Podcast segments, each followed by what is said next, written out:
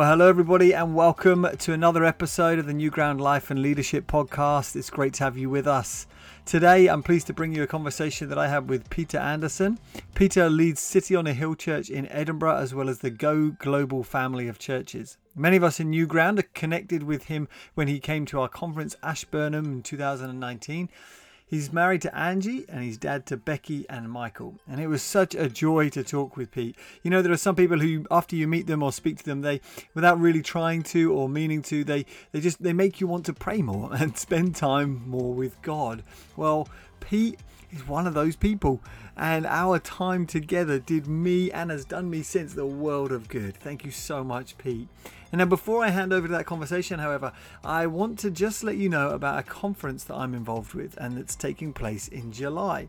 If you're someone who's interested in communicating the gospel in the modern age, or if you're passionate about preaching and about learning to preach well, or if you enjoy dipping into the past to learn lessons for the present and trying to crane ahead, looking beyond the curve of the future to see what's coming, then in that case, I'd love to invite you to join us down on the sunny south coast of England at King's Church Eastbourne for a conference that we're calling the Dead Preachers Society.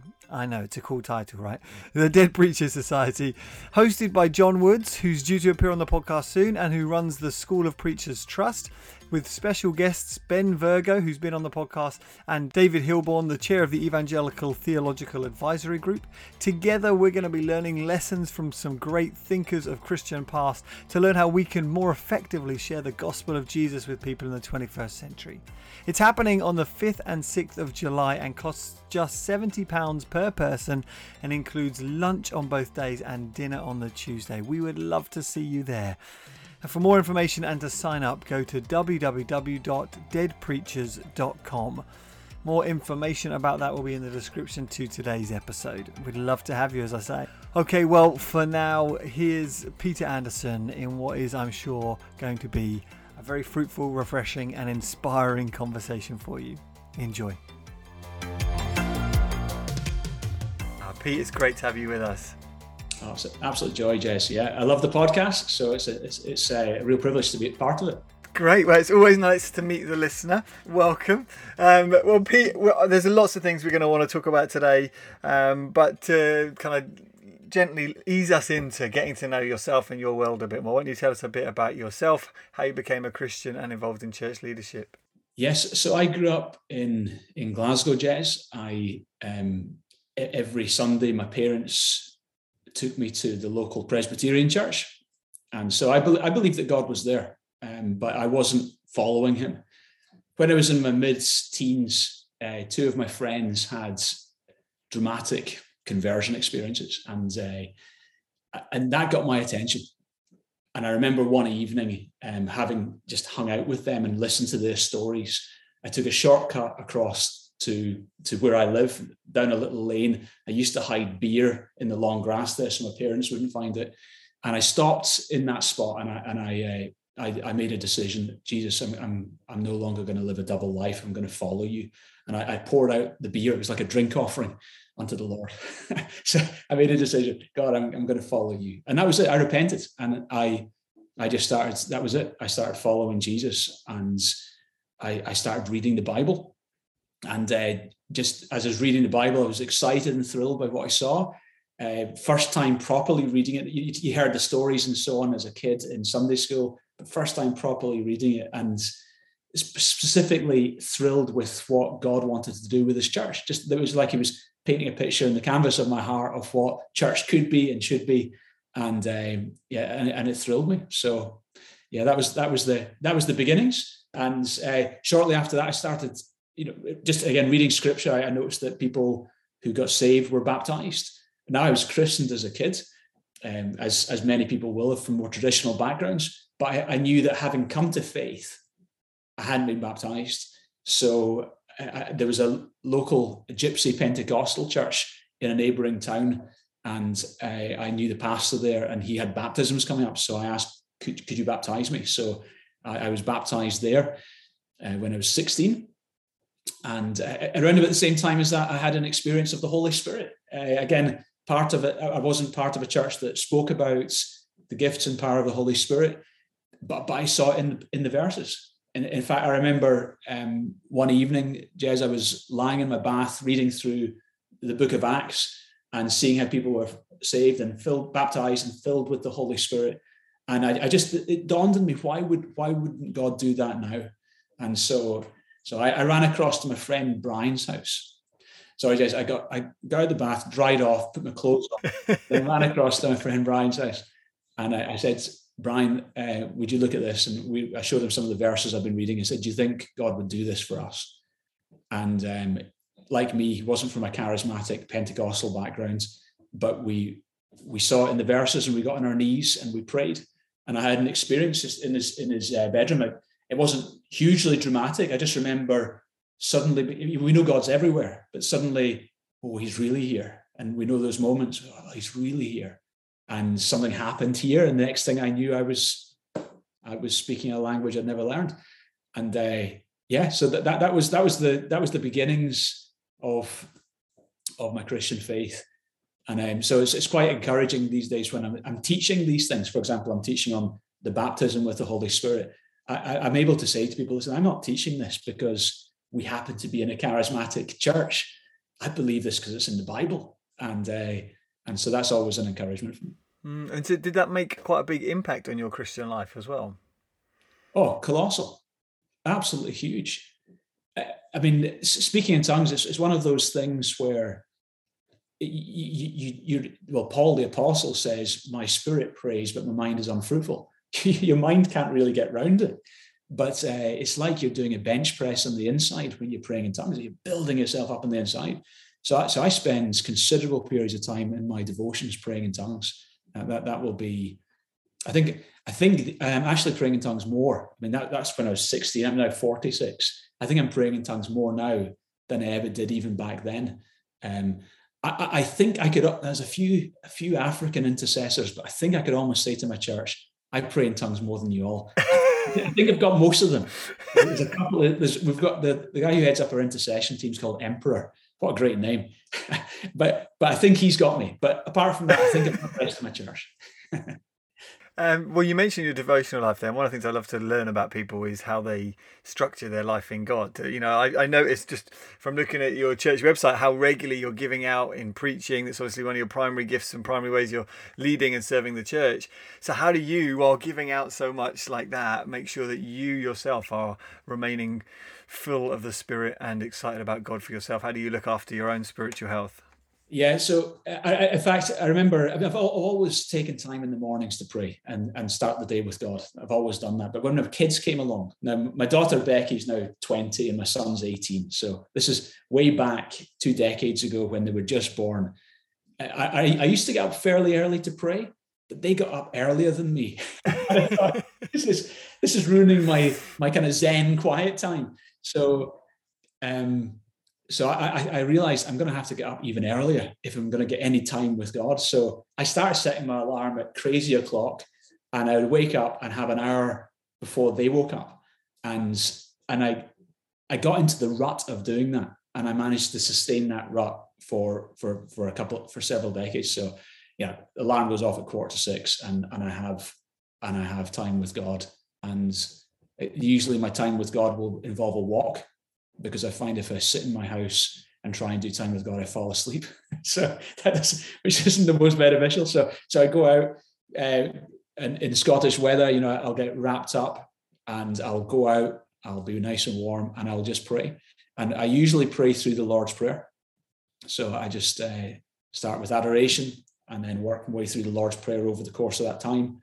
Uh, praying through different things, different areas of responsibility I'm carrying for my family, praying for churches, praying for the church I lead, praying for situations around the world, political situations, and then um, and and I also I, I quite often will listen to the Bible uh, using the YouVersion app, especially if it's a narrative. So uh, I'll quite often listen to that. But then when I get part of my reading, then will be I'll get back to the house having done my walk, and then I'll get into the New Testament and Psalms where I'll actually I want to read it myself and digest it because sometimes when you're listening to it, you miss the detail and um, so if it's a narrative, I enjoy listening. But when it's the more theology or a psalm, I want to actually not have it read to me. I want to read it out as a prayer, prayer to God. So that, that's that's how it goes. And yeah, it's, a, it's an absolute lifeline. Yeah, and you live in Edinburgh, do you? In the city itself? Yeah. yeah. So presumably, I mean, again, I've seen videos of you preaching in Edinburgh, and uh, the way you talk about your city, you clearly have a great love love for it. Uh, and would you say that that's cultivated by that practice of walking around the city regularly, praying for it, getting to know the streets? How important do you think that is for yourself and for pastors in general, actually, when it comes to loving the place that they live? That's that's a great point. We I really believe in prayer walking, not just around my area, but actually prayer walking the streets of my city. I've got a good friend in Glasgow. He's uh, Brian Ingram. He pastors a church called We Hope Church, and he he he does this thing once a year, where when everyone's going to sleep, he'll go out for a walk, and he'll walk around the entire circumference of Glasgow uh, through the night and arrive back home in the morning for breakfast. And he'll do that a couple of times a year where he'll just pray over the whole city and, and literally take a lap. And sometimes I'll take a day to fast and pray, and I'll do that around Edinburgh. I'll just walk around the entire circumference of the city, take a take a wide circumference around the city and pray over the areas. And and when we've launched new locations into different parts of Edinburgh, as we've planted various locations for the church, um, we, we, would typically go into the areas and prayer walk the areas for several months ahead of doing anything public. And then we would also evangelize. So we prayer walk and pray for the people, pray for the streets, pray for the, for the population, and also evangelize or sometimes do a survey. And then sometimes the survey would be a way into evangelism. So we would do those things. And uh, so I really believe in the spiritual power of actually putting your feet on the turf and walking the grounds and praying over uh, the population and letting the people of the city get under your skin and just and and you know feeling what God feels for them. So yeah. Well, I, I, mean, there's lots I'd like to talk about, keep talking about prayer, but just while we're on that subject of loving the city and the place that you're in, what other, uh, you know, we'll come on to talk about the church that you're pastoring and yourself. You're very evangelistically engaged. Even now, just the way that you're talking, you can tell that you're you've thought through your use of language in describing spiritual realities because you're very obviously used to communicating to those outside the faith. Um, so, uh, what are some things that you would recommend to people to help them both love the place that they live, but then also just learning to listen to and engage with people outside of Christianity? Yeah, I think it's you've got to. I think leaders have got to model it to start with. I think you you've got to have your Christian mates, and then you've got to have your non-Christian mates, because that's what Jesus did. And I don't know if Jesus would have called them Christian mates. but my mates. yeah, his disciples. So um, the, Mike Breen talks about the different shapes of discipleship. He, he talks about the triangle, up, in, and out. And I found that always really helpful. So up is about the Father, in is about the disciples, and out is about the unsaved. And Jesus was that. Jesus was all about the Father. Up, he was totally all about the disciples, the church. In and out he was about the unchurched. He was the friend of sinners, and that, that was so controversial for for someone of Jesus' stature to be a friend of sinners. And so you see the balance. But so many Christians are just about the up and in. They're they're totally connected with God and they love the church community, but they have no connection with the unchurched. And then you got other people who are about they're about the in and the out. They're they love they're just extroverts. They love being around people, whether it's church people or non-church people, but they're pretty shallow when it comes to God. That's just not like Jesus, because Jesus had that connection. And, and so to have balance, we want to have all three. So, and I feel it's got to start with pastors and leaders. We've got to, and now we, we talk about being evangelistic in Edinburgh, but I don't see myself as an evangelist. I really am not. And I don't think that's my, my calling, but I have a passion for evangelism. And so I try my best to be good friends with people who don't know Jesus. And that that helps on so many levels. It helps me. Um, I do my sermon prep typically in coffee shops because I want to be around the people who I'm, I'm thinking, how is this going to help these people? And uh, but but partly also in coffee shops because I want to see people come to Christ. So I've, I've seen many people who have baristas coming to church and and and, and people who have met in coffee shops uh, have great spiritual conversations with them. So, so I think first of all, it's going to be models from there, and then worked out. But yeah, one of the things that when I've taught in evangelism, in fact, I think when I was at Ashburnham, uh, I, I, talked about this this three step process that I, that I think is really helpful for evangelism. And I remember it was J.John that first shared this, and I remember it's always stuck with me. He talks about pray, care, share, and you pray. So first of all, you're praying for people. You're, you're carrying people in your heart. You're carrying. You're praying for non-Christians every day. So there are people who I've, I've got in my heart, friends, family members, actually some people who don't even know, but I, I just keep seeing them and I pray for them. So people who need to get saved. And you, you just you just you start allowing yourself to feel what God feels about the lost people. And then number two, uh, you care. You just look for every opportunity to demonstrate the love of God. In Scotland, we say it's better felt than telt. So you people got to feel it before they they're ready to hear it. And um, so you just, I, I, remember when we when we just started the church in Edinburgh, I was we were in our little flat at Haymarket, and it was a Saturday. It was a bright Saturday morning, and I was out cleaning my my, my golf. It was, it was I was cleaning the car, and around the corner came this Indian couple, and they were really heavy laden. They had rucksacks and suitcases, and uh, I could see they were struggling. So I, I, went over, put my bucket down, and went over and said, "Can I help you with your your your bags? Yeah, yeah, of course, we appreciate that. And so I helped them carry their bags. And they I said, Where are you going? And they pointed at my stairwell and said, All right, we're going to be neighbors. So I took them all the way to the top floor and with their luggage. And they said, We're so grateful to you. We've been in the UK for two weeks and no one showed us any kindness until now. So thank you so much. Uh, and when they knew that I lived downstairs with my wife, they said, Why don't we would love to have you over for a curry? And I said, Oh, I'd love to come over for a curry. so we went round for a curry a few weeks later, and uh, Jez, I have to say it was it was the hottest curry I've ever tasted in my life, and we experienced that curry for several days following.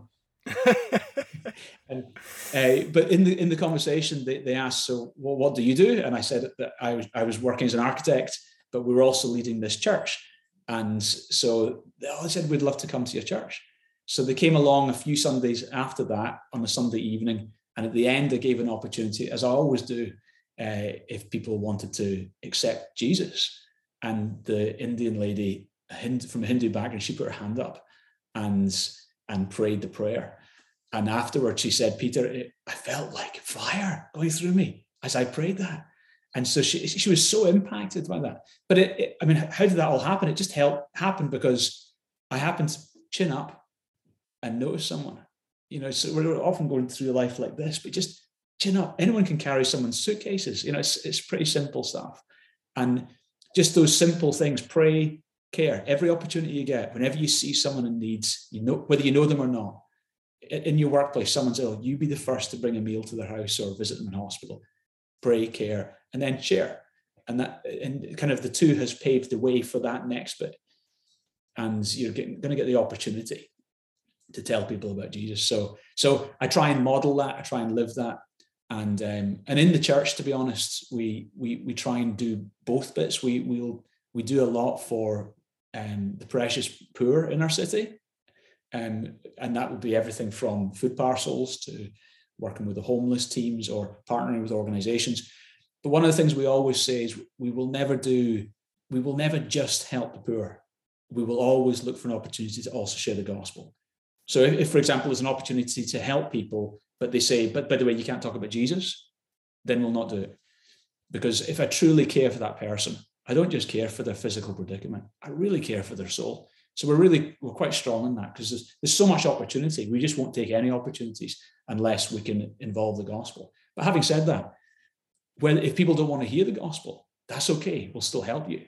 So there's no no strings attached. It's not like we'll we'll help you in condition we can preach to you uh, that's that's really warped. It, it's we want to help you because we love you, but also because we love you, we want to tell you about Jesus because we care for your body and your your soul. Mm.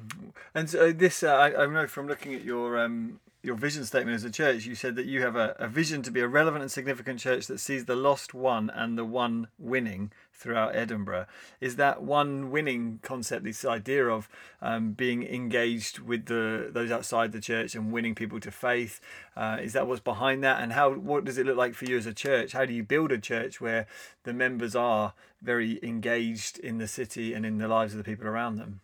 Yeah, so the lost one and the one winning, that's, that's, a phrase actually my wife came up with in the early stages of our church. And it just it conveys the heart. We want to see the lost people coming to Christ. They're one.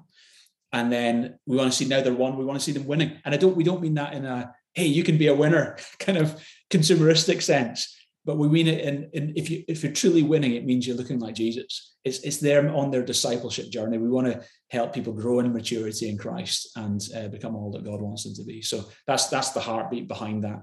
And yeah, so we, you know, like all churches, we want to do that better we want to make disciples. We don't just want to gather a crowd. We want to do everything we can to to raise up and make disciples. But that's how, from the very beginnings of our church, it started with as a discipleship movement. That's how, that's how the church began in those early days, as as as, a disciple making movement.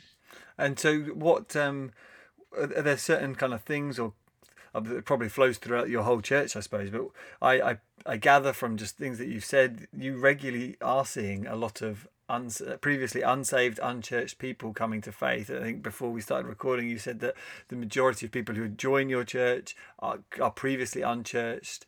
Um, so a lot of churches have a vision. I mean, we've all got the vision of making disciples, um, but it seems to me that you're actually doing it out of pre- people who previously weren't disciples, rather than a, a, lot of churches happen to see a lot of growth through church transfer.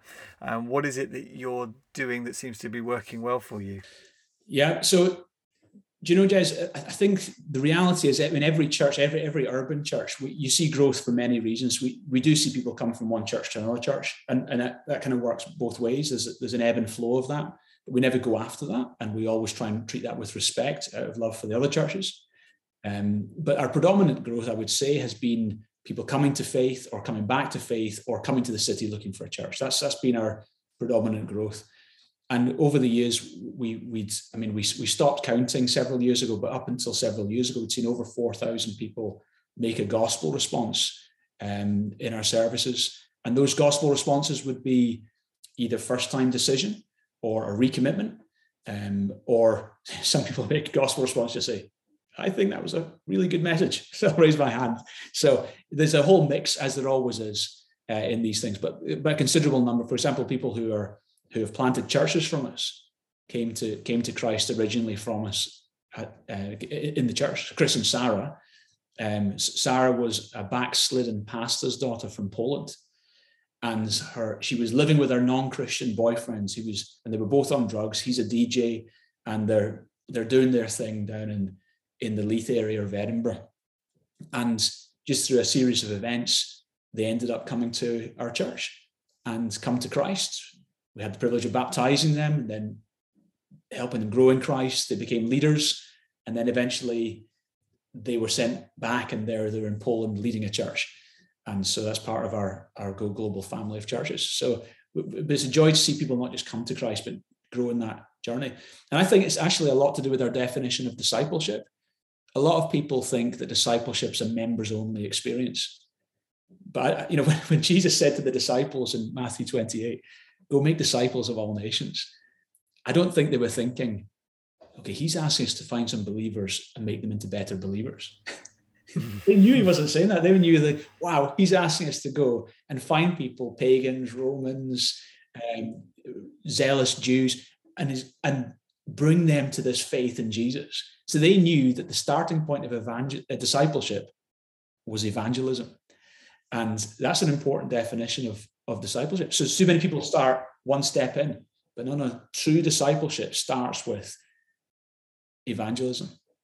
Uh, Steve, it was Steve Murrell who wrote the great book Wiki Church. He said, if you try and separate the Siamese twins of discipleship and evangelism, you effectively kill them both.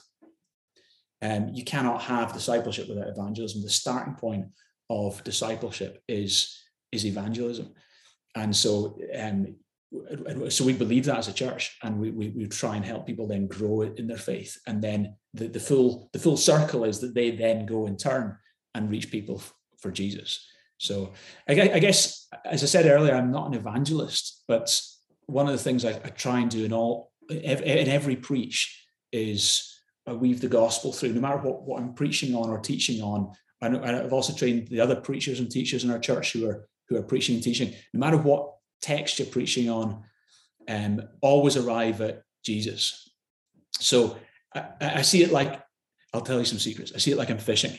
And so I'm every so often I'm putting the bait in front of the fish in the middle of the preach. And on my preaching notes, you'll see I actually have a cross, a couple of points in my in my preach. And at those points, I'll go off on a gospel tangent. I'll tell them that they're sinners and they're in a really bad predicament. But God so loved them that, that Jesus paid the price for them in the cross. No one else has done that for you. And he's alive. And at the end of this message, I'll give you an opportunity to make the biggest decision of your life and respond to that. And then I'll, I'll maybe do that once or twice during the message so that they're, they might not listen to anything else I'm saying, but at those two points, they, oh, wow, they, they perk up. Whereas the believers at that point might, oh, here he goes. I hope they don't think that, but they, they, they might, they might just, that becomes familiar for them. But at the ends, then there's a, a gospel response that I, that I lead people in, and then we follow them up. And I guess that, and so every Sunday I do an altar call, and that's there's, there's no there's no silver bullet here. There's not like oh, okay, everyone needs to do it that way. For me, that's the way it works for me because for me, that's me expressing my faith. My faith is God. I want you to save someone every week at least. Oh God, would it not be every day? So that's for me. I need to have something I can do with that faith. I just, just I just don't just want to have it on the inside. I want to actually give it arms and legs. So for me, an altar call is a tangible way of me expressing my faith. God, this is my expression of faith. I'm believing you to save souls just now. And the, the other thing it does is it also raises the expectation in the congregation because then they're expecting people to get saved. And also helps them to think, oh, I could bring someone to this gathering because each week you're going to hear this. And the other thing it does, Jez, and this has been really cool. I remember one of our church members uh, years ago said to me, Pete, this week I led my friend to Jesus. And she was so excited. And uh, she said, I was in this conversation with my friend, and my friend said, Okay, I would like to accept Jesus. And Peter, in that moment, I just remembered what you say in that prayer every Sunday. so without realizing it, our church have memorized this. and so they're able to articulate a, a, salvation prayer with their friends. So that's great. But the other, the other great spin-off, Jez, is our church is very gospel centered. There's never a Sunday where they do not hear the greatest news ever. That we're sinners, but Jesus died for sinners, and he died on the cross as a substitutionary atonement. And the third day he resurrected, and through trusting him and him alone, not yourself, you can be saved and it's free and it's complete grace and it's amazing, it's radical. So every week we talk about that. So our church knows the gospel and it protects the church from legalism. It protects the church from, all right, I'm gonna, I need, I'm serving in the church here today because I have to. No, it's because of all. It's all about this. So, and it's not that that's that we will teach on many themes. You know, we, we did, did, a series on the Book of Revelation re- recently. We've done series on relationships. So it's not like we just focus on that all the time. It's just that every message we're teaching on, we'll make sure the gospel is woven through it. Um, but Jez, also I know that um, for me, that that's the big win isn't that I can lead people to Jesus on a Sunday, and we've seen thousands do that. The big win is if the people of God can then carry that heart into the community. That's the big one. Um, so I remember Alan Scott, uh, previous pastor of Causeway Coast, he, he described it as a goalpost. And he said the left hand post, left hand post says is, is about um, getting the outsiders in and how, how do you get the outsiders in? But the right hand post is how do you get the insiders out? and in the crossbar, he said, is the Holy Spirit. And he said that your goal is you, you want to get the outsiders in, absolutely, and see them come to faith. And I think we do that very effectively. But we also want to get the insiders out. And how do we actually equip the saints to the work of service and help them be evangelistic and share their story? And, and the reality is, Jez, no one does it well. We all, every time I have a conversation with someone in a coffee shop, I always think afterwards, I, sh- I should have said that.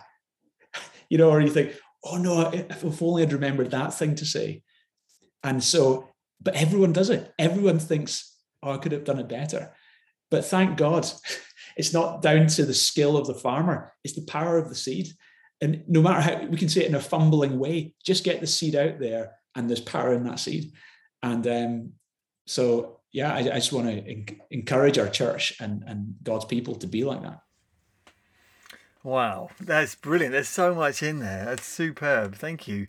And uh, I mean, you say you're not an evangelist, but the two or three times you just did an altar call there, I found myself. I, found myself wanting to respond. I'll become a Christian, Pete. I, I, I suppose what what what I pick up from just spending this time with you already is that you are an a massive encourager. Just you, the, you speaking is encouraging. It's literally adding courage to me. But you can tell that you also really care about people. Um, and so, like you said, we, we often might train people in apologetics how to answer difficult questions, whereas a lot of that is irrelevant. Actually, an individual needs to know that they're loved, and that's what I I pick up already from you is that you you seem uh, you seem to be a pastor who loves people and loves the people of God and wants to see them equipped and grown. Um, where does that come from, and how do you cultivate a love for people? No, you've been a pastor. I think you said earlier for for 23 years. How do you maintain a, an enthusiastic, encouraging love for the people of God when no doubt you'll have experienced many discouragements along the way as well? That's a great question. Um, do you know? I, I think I I think the power of Scripture is is is so is so pertinent. I, I think God and His Word shapes your life, and I remember one of the early experiences I had. I was again. It was just after I had become a Christian, and I was in Glasgow city centre with my friends. We were out. It was just two two teenage lads out for the afternoon in Glasgow. I, I can't remember. I think we were doing some shopping and we're going to the cinema or something like that. And my friend had become a Christian as well, and he was he was really radical. Anyway, we walked past this homeless guy who was in a wheelchair, and uh, my friend said, "Oh, let's take him for lunch." And I thought, oh, I, I, was quite honestly, I was a bit awkward about it because the guy he he he really stank. He was an old guy, stank of urine, and he was in this wheelchair. It, it, it wasn't cool but Brian said, let's let's take him for lunch. So I thought, okay, let's go. So we, we went, took him for lunch to the St Enoch Centre in Glasgow city centre, and we sat the three of us having lunch. And I was feeling really awkward. To be honest, I'm just being honest. I was, I was thinking, what if friends from school see me? Um, this is really weird being with this guy. And then after lunch, I thought, okay, we've done our good deed. Let's just get on with our afternoon. But Brian, that was an inside thought. Brian continued to spend the afternoon with this guy. So I spend the afternoon with this guy. And I come home thinking, what a wasted afternoon in Glasgow. And I, come back to my, my, Bible that evening. In those days, when I was a teenager, I used to do my Bible reading at night time. And the next verse in the Bible plan was Luke 16, which described Lazarus and the rich man. How Lazarus uh, was this poor guy at the rich man's gate, and he had sores and he was a bit detestable. And and the rich man wouldn't even give him the food that the dogs got. And the, the rich man looked down on him all his days. And the punchline was the rich man went to Hades in torment, and Lazarus went to paradise in Abraham's uh, in, in the presence of God. And I read this, and it was me. And Jez, I just remember falling on my knees in my bedroom, weeping, and just utterly broken because I saw me in Scripture. And I was changed in that moment. I was changed and um, God shifted me big style.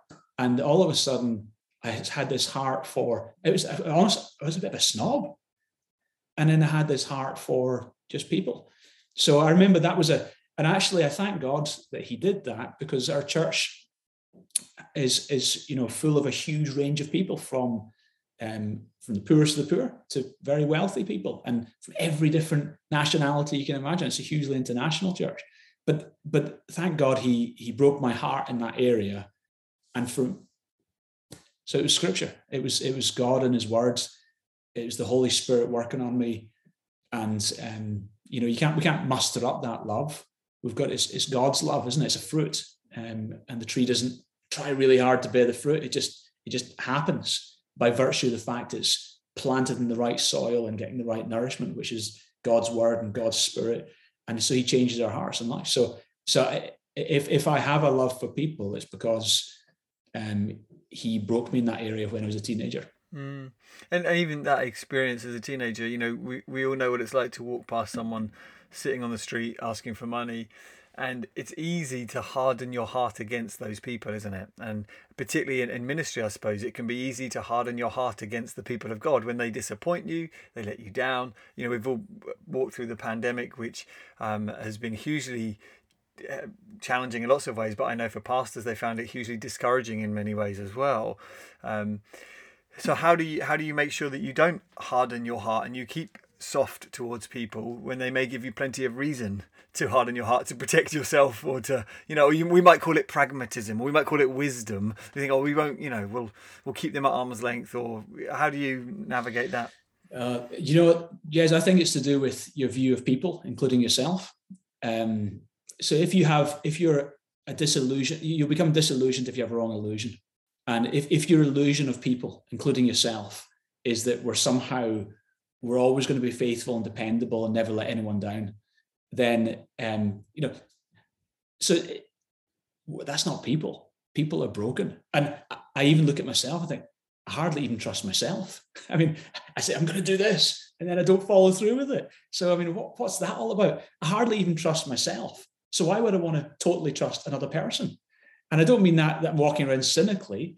Uh, I remember someone once saying that you know you can give God ten out of ten trust, but people, well, you can give them eight out of ten, and uh, you can give that person three out of 10, but you can love them. You can love them 10 out of 10. So trust God and love people. And so having a, an understanding that actually, if, if, if you expect people are going to be, oh, this is going to be the perfect community or this perfect church, this is going to be the perfect church. No one's going to let me down in this church. It's not going to be like those churches. It's going to be the great church. But actually, the reality is, uh, just like yourself, it's full the church is full of people. And so guaranteed you're going to be let down and you might even get hurt. And that's the that's the grittiness of this thing called the body of christ. And um and I, I just love that god is committed to his church. He calls it his bride calls it his body. And, it, and yeah it's pretty messed up. And yet he's utterly committed to it. So i think our, our, our sights have got to go above people and look at god. And if people they find um, total satisfaction in God, the one who is completely faithful. And then from that connection with God, we instantly, it's koinonia, we have this shared uh, relationship with each other. It's, it's because our eyes are not on each other, it's because our eyes are on Him. And by virtue of that, we become united with each other. And that, and that's, and that's, that becomes a solid foundation for unity. If unity is about looking at each other and saying, okay, I'm going to really like you, um, primary. There's nothing wrong with that, but that can't be the primary basis of it. It's got to be I love Jesus, and then from that the unity flows. And I mean, there's so many people, isn't there, Jez, all over the UK and, and the Western world where they've given up on church because of hypocrisy. And I, I, I kind of want to ask them, well, what, what did you expect? what did you expect in the first place? Because you're pretty fickle and for the churches. So, but don't quit on God, what God isn't quit on don't condemn what Jesus died to justify. Um, and, and there's a lot, it's, it's pretty trendy these days say, oh, yeah, I like Jesus. I just don't like the church. I mean, that would be like saying to your wife, honey, I like your head. I just don't like your body. like, Jesus, you're, you're great, Jesus. I just don't like your body. It's just like, that would not go down well. the, the, the difference is between you and Jesus is that Jesus loves his body and he loves, he calls it his bride. He died for it and he knows it's imperfect. And so don't quit on what God won't quit on. Love this thing called the local church. It's pretty, it's pretty rough at the edges. But that, but actually that's that in itself is a testimony that God it's a, it's, a, it's a display of God's grace, that God is working among this rough people. And, and the other thing, Jez, the way I see it as well is I, I think I encourage believers, throw yourself into your church, throw yourself into that messy group called your church. In fact, deliberately be in a small group that are full of people not like you. Every small group's got someone in it who is really annoying. Every small group's got it, but God's put them there to help you become more like Jesus. And I think God's work of sanctification in our life, there's some things that God can only do in our lives in terms of sanctification in the context of a local church there's, you will be deficient as a believer if you try and do your Christianity apart from the local church, because there's something you that can only happen in your life in terms of God's sanctifying work in your life that only happens when you're rubbing shoulders with people who are totally different to you, who may have offended you, and you had to journey forgiveness. or who maybe totally let you, maybe it was leaders who let you down and you have to journey that forgiveness. And but then God does his work. I think it was Tim Keller said, um, you know, you can technically you can be a Christian without the local church. Technically, you can technically be a Christian without the local church. But you can't live the Christian life without the local church because there's so many one another's, love one another, have compassion for one another, bear with one another, forgive one another. That you can't live unless unless you're part of a community, an ecclesia uh, of God's people. It's really helpful, Peter. There's so much wisdom and encouragement here.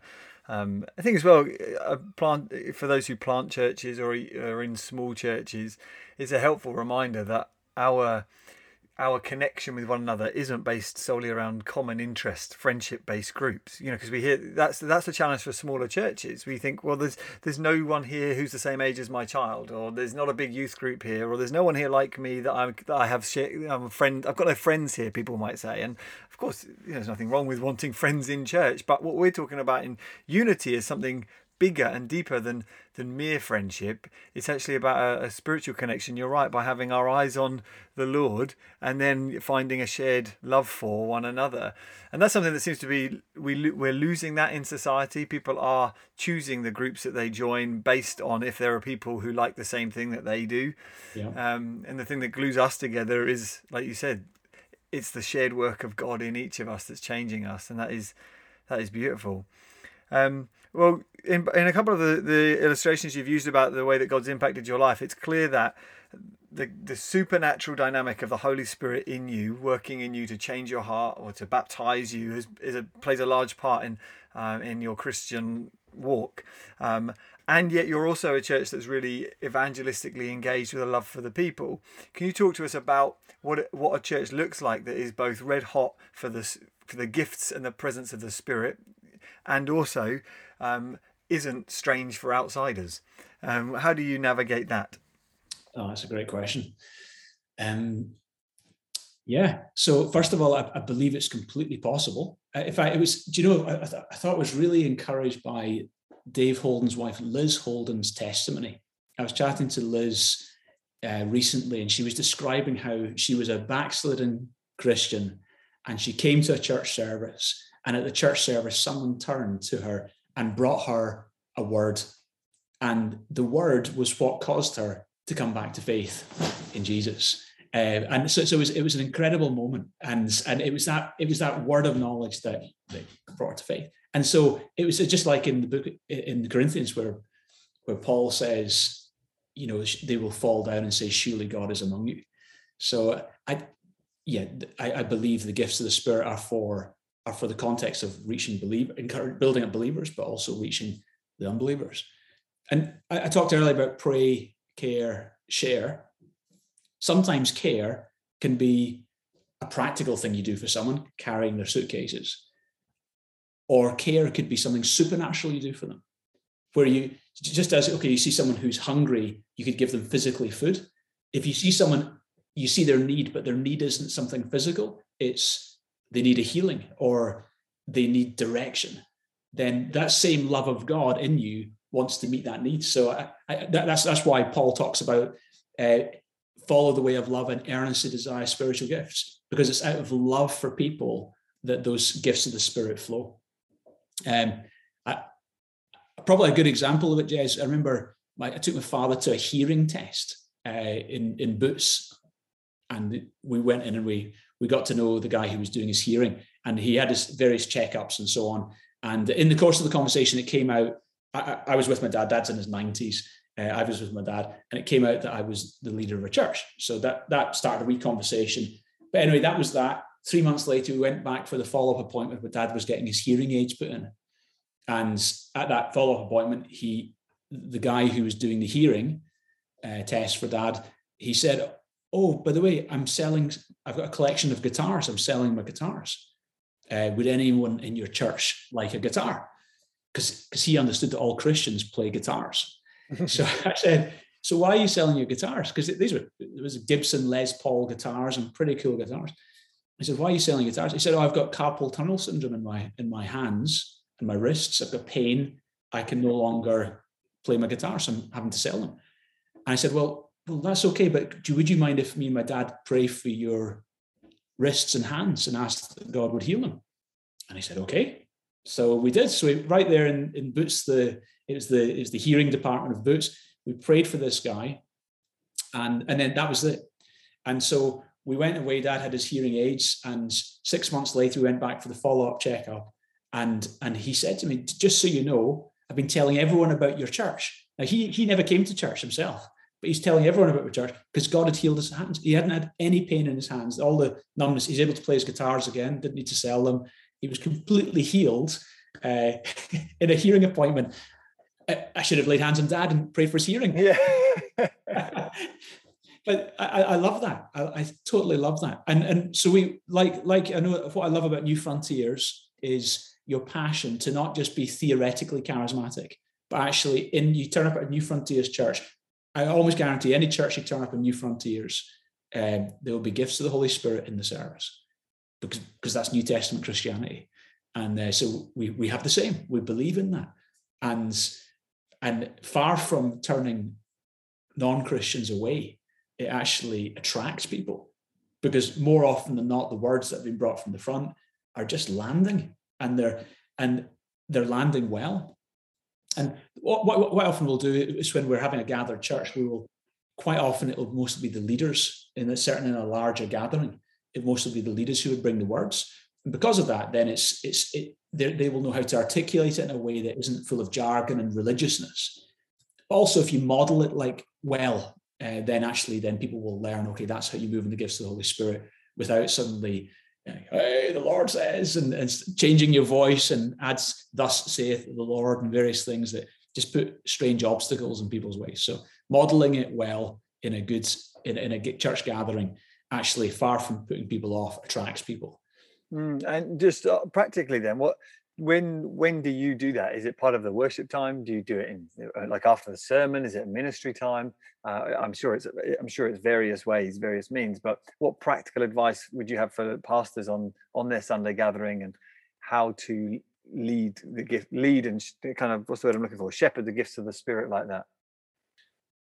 Um we, we would we would do it after we would have worship time and then we would do it after the worship time uh, people are focused on the Lord. Uh, people's hearts are more open because of worship, and also it's quite often during that worship time that that pictures or words or revelations will come to people. Um, so we would do it typically after that. But to be honest, Jez, I can't think of a movement better than New Frontiers at modeling this. So I, th- I think you should do a whole podcast on how do you do that well in a New Frontiers church because you guys are, are, do that so so well. And, and, you know the other thing to say in this, Jez is uh, personally, and, and I would say this for for anyone there, I, I think the ball's in our court when it comes to moving in the gifts of the Holy Spirit. You know that verse in one Corinthians fourteen where it says, "Follow the way of love, and earnestly desire spiritual gifts." That sounds to me like God's putting the ball in your court. He's saying, "Come on, do you want this or not?" I don't think it's up to God. I think it's up to us I think God's already decided, I want to speak. I want to bless people in this gathering. And so I, uh, what I find is, is, is, that when I take time and say, Lord, what are you saying? Then I, I can't think of a time when God wouldn't give me something.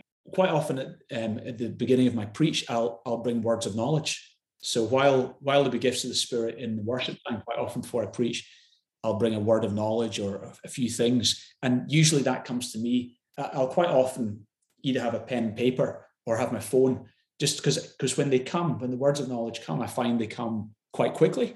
It's like they come like flashes through your minds i've got to write them down uh, to, to, try and get them all down. And then i'll i'll either have that on the lectern when i stand up there and as i pray before i preach i'll maybe mention i just sensed there was this here and this here. And and it's been quite amazing to see some of the the impacts. I remember the funniest one was i remember one sunday preaching in our leith location in edinburgh I had I, God God had given me five words. I just remember it was five words, and all all you know I can't remember what they all were, but I remember what the last one was, and it was hair loss.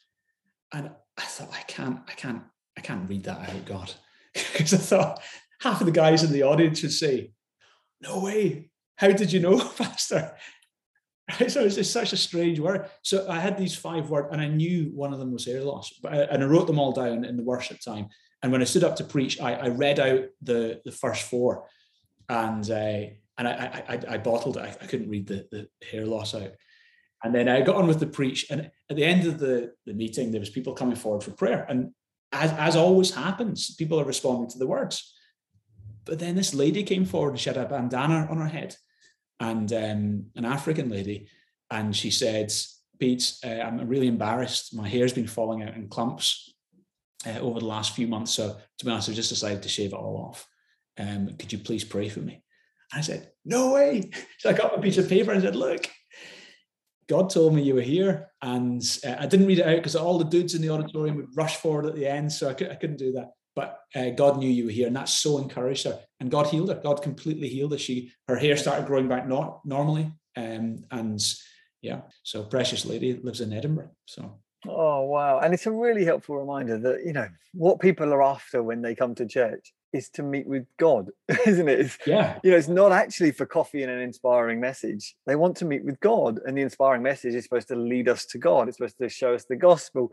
With the people are supposed to come and see God's people full of God's spirit, making room for God to move in people's lives. So that's beautiful. That's really helpful. I think Pete, one thing that I felt to ask you about, and maybe it's linked to this as well, is it's just the the whole concept of how you as a pastor, particularly of a of a large, we might say large organization or a co- complex organization with that many people, that many things going on, how do you decide upon your and structure your priorities um, to make sure that things like eagerly desiring the gifts of the spirit don't just get squeezed to the kind of last oh quick better write something down before the church happens before the church meet what, what are some some pieces of advice you give to pastors on how to just structure their life in god to make sure that they're the things that they're really believe are important remain a focus for them in their week to week life uh, that's a great question, Jez. And and and actually, especially in the early stages, and I, I, understand that when the church gets bigger, and so so I'm I've got, I wear three hats. I lead a local church. Um, I, I oversee the our also a, a, prayer movement in our in our region. So Edinburgh Lothians and five pastors prayer. We, we, gather every week to pray, and then I also oversee a family of churches uh, around the world. So I wear three hats, but but and, and that's complex. But actually, the principles were right from the earliest days when I was working as an architect and trying to plan a church I mean, it doesn't get harder. It's, it's just it's just different now. It's, you still got 24 hours in the day, uh, and you still got to make it happen. And I remember it, it, felt like, you know, the circus acts when you get the guys spinning plates, and you just knew, man, some of these are going to drop, and uh, you almost had to decide which ones you were willing to drop, but which ones you were not willing to drop, because um, because life was busy with a career. And, and again, I know many church planters, they start by working in a career and church planting at the same time. So you're trying to, you, I was just newly married. My little girl Becky had been born. And so you, you don't want to drop those plays. So what do you focus on? And to be honest, um, yes, don't tell anyone else. But I decided I'll not be the best pastor, but I will be the best discipler. So in other words, I made it, I almost made a choice that people might shout, "We need you, we need you, we need you," and I might not always be as available as people want. That that might drop because I'm not going to neglect my wife. And I've got my nine to five job. I have to do my, my job. And I've got a daughter. I'm not going to be the best pastor, maybe, but I will make disciples. And I and I so I remember I gave the best of my time to the potential leaders. And so what I did was I actually used my lunch breaks when I was an architect.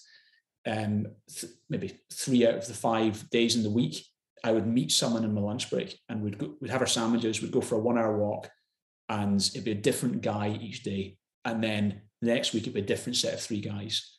And the, when I meet someone, I'd say, let's meet again in two or three weeks' time. And I would choose one thing to talk about with each person. So for this person, it might be, I want to talk to you about let's let's talk about identity in Christ. And we would we would talk that through. Or this person would be they're struggling with a sexual sin. So let's let's talk about that and talk put some accountability. And at the end of our time, we'd say, well, listen, listen, can we pick up that conversation in a couple of weeks' time? Why, can we meet you again at lunchtime? And I just made disciples. And I look back into those, those days, and those are the guys who became the, the elders, the preachers. Uh, some of them became church planters. Uh, several of them became church planters, worship leaders in a small church. a high proportion of people went on to become significant leaders.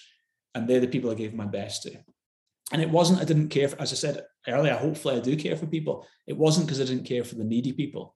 It was just I knew the best thing I could do for the needy people is raise up an army of people to care for them rather than me do it myself. Um, because if, if I just got stuck in that, I could have been, it could have been, we could have been stuck in never taking ground, never breaking out of, of the small zone we were in into the next layer. And so it, it, raising up the, the leaders, and Jesus did that. Jesus loved the crowds. He loved the huge crowds, but he gave his best to the 12. In fact, he gave his very best to the three. And in doing so, he changed the world. And I, I think for me, that, that prioritizing, and to be honest, in one sense, nothing's changed. So what I do now is I prioritize working with church leaders and church planters. That's that's what my, my, priority of time. And it's not that I don't care for the for the flock. It's that there's other pastors now caring for the flock, and there's location pastors for each of our locations. And and but, but, but I try and focus my time to raise up disciples. And so for me, that's the priority. And uh, how I mean, it sounds like as well that's quite closely linked to um, who you felt God, or sorry, what you felt God call you to do from an early age. I think you you shared it before we started recording that you felt God call you quite early on to be someone who was going to plant churches and lead an apostolic movement, although you wouldn't have used that word. So, how important do you think is a kind of a settled self-awareness of what God's called you to do and therefore not to do for leaders because a lot of people could hear that go, well, my gift is to is to be a pastor and to try to do that house to house thing a lot more than just the the specialist leader to leader thing, which seems to be something that's born much more out of your personal sense of call anyway. So how would you help people discern for themselves the personal call that God, the the, pers- the things that God is calling them specifically to do, so they can decide what not to do? Does that make sense? I've waffled a bit there. no, no, completely. And, but I think I think focus is always important, and I think knowing who God's called you to be, and that gives you a to-do list, but also gives you a to not do list, hmm. and you've got to have both. You've got to be able to say yes to certain things and no to certain things, and that's whether you're an apostle, whether you're an evangelist, whether you're a teacher. You've got to stay within your zone, and you've got to give yourself to the things that you're meant to do, and that, that that's that that focus is hugely, hugely important. And so, um, yeah, f- for me, raising up and planting churches has always been the focus. But for a- absolutely the people who have got that, their their calling is a shepherd, a pastor. You know, for them to focus in on their calling and to go with that flow is going to bear so much fruit. But what I would say is, no matter what the calling, Ephesians four eleven, God has given us as apostles, prophets, evangelists, pastors, teachers, verse 12, for the equipping of the saints to the works of ministry. So no matter what the calling is, whether you're a pastor, you're not just there to do the, the pastoring, you're there to equip God's people to be pastors. So are your people becoming pastors? Or because you, what you don't want is you don't want them to become pastor dependent. So it, it could be that you're just doing such a great job of pastoring that actually people become pastor dependent, which isn't the maturity you want to raise them into. So the best pastoring isn't just being a great pastor, it's also raising up great pastors. Uh, the best evangelists aren't just the ones who win people for Jesus, it's they're also developing an evangelistic passion in God's people. It's how do you replicate what you, how do you give it away? How do you get someone else to do what, what, what you're carrying? And so I, th- I think the replication piece is applicable to every gifting and every emphasis that God develops in people's lives. So um, reproduce yourself. That's really helpful. Yeah, I love all the little things you're throwing out there. There's so many things that people are going to need to go back and listen to this again to take notes because there's so many little tools and things that you've thrown out for us. Even that to not do list. I love that. A to do list because so often we sit down, what do I need to do today? But actually, what do I not need to do? What should I definitely avoid doing? Um, very helpful. And it's hard. It's because because you want to say yes to people. You want to say yes. I find that so hard. Yeah, give us some help on that actually, because as I look at my own heart, I think one of the things I struggle with most is feeling like I need to do everything, so I don't want to let people down. I don't want people to, and actually, I know it comes from pride. I don't want people to think badly of me. How have you? What are some things that you would you would advise on how to get through on that? Yeah. Oh, I'm not sure. I'm not, I, don't know if I've got, I don't know if I've got the best answers on that one. I mean, having having a team. So I guess when you're leading a church and people see you as the leader, they, they will often gravitate towards you as the person where they think to talk to Pete is going to give me the best help I can get. And I know that's not the case because I know there are far better pastors than me in my team, far better pastors. But also, I know that probably when that precious person in the church talks through their challenge, they don't just need one meeting. They're going to need to follow, have a follow up meeting the week after to see how it's going and the week after. And so they might feel short term satisfied. Oh, I got my meeting with Pete. But actually, longer term, what's going to help them more is the journey with a pastor who's got who's it's their focus and it's their calling to meet you week on week and build that. And so it's actually thinking what is going to be best for this person, and then it's it's putting that in place for them. Yeah, and it's it's also not just trying to be focused yourself, and being focused should never be an arrogant thing that you know I'm I'm, I'm above giving time in any of these things. No, not at all. It's about actually if we can be focused for the glory of God, then everyone wins and the, the body of Christ is built up. And I, you know, whether it's a, a, small group leader or a church member or a pastor or um, a movement leader, being focused is the key. It's really helpful, Pete. I mean, our our time together is up, um, but just before we go, I'd love to know some other anything else that might be on your heart that you'd want to share, or ways that we can connect with you, or people can pray for what you're doing at the moment. Yeah, I guess one, one thing that I think would be encouraging for people to hear is a growing sense of unity um, I'm, I'm mindful of and aware of.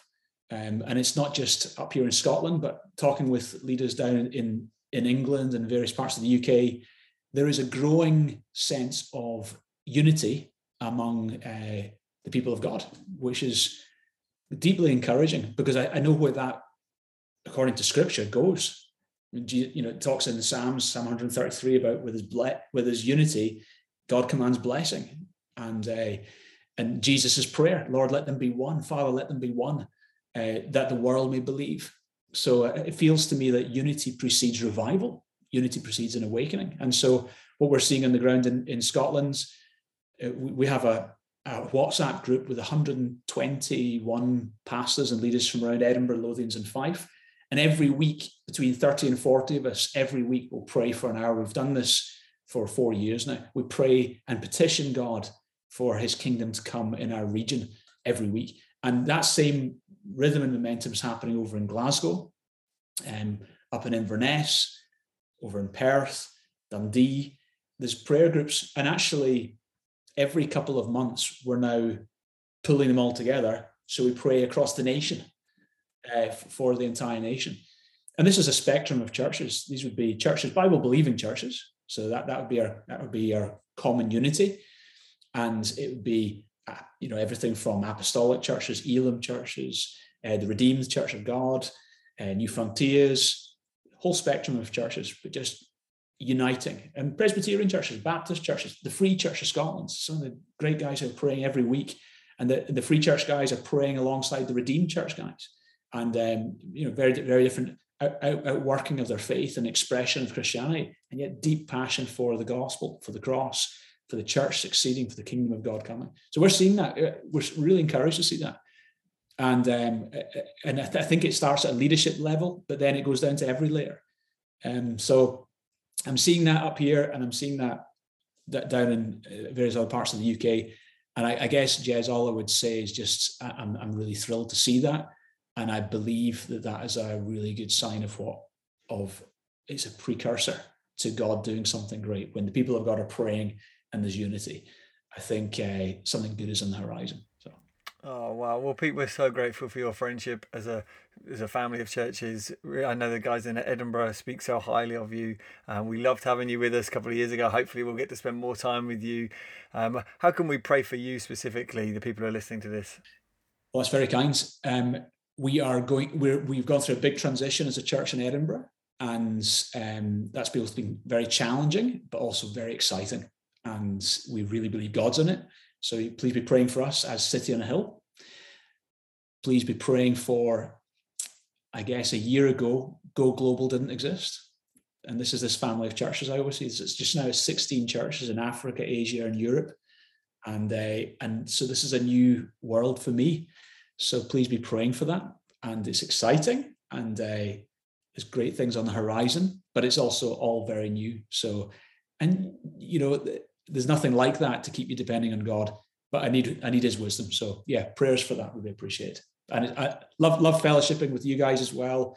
Newgrounds, uh, the team, Dave and Liz, but also the the bigger picture of New Frontiers with Terry and Wendy and and the the healthy example of church leadership that you guys have set over the years is an inspiration to the body of Christ. You can build healthy family churches, biblical, spirit filled, word and spirit churches, where there's a great emphasis. I love it.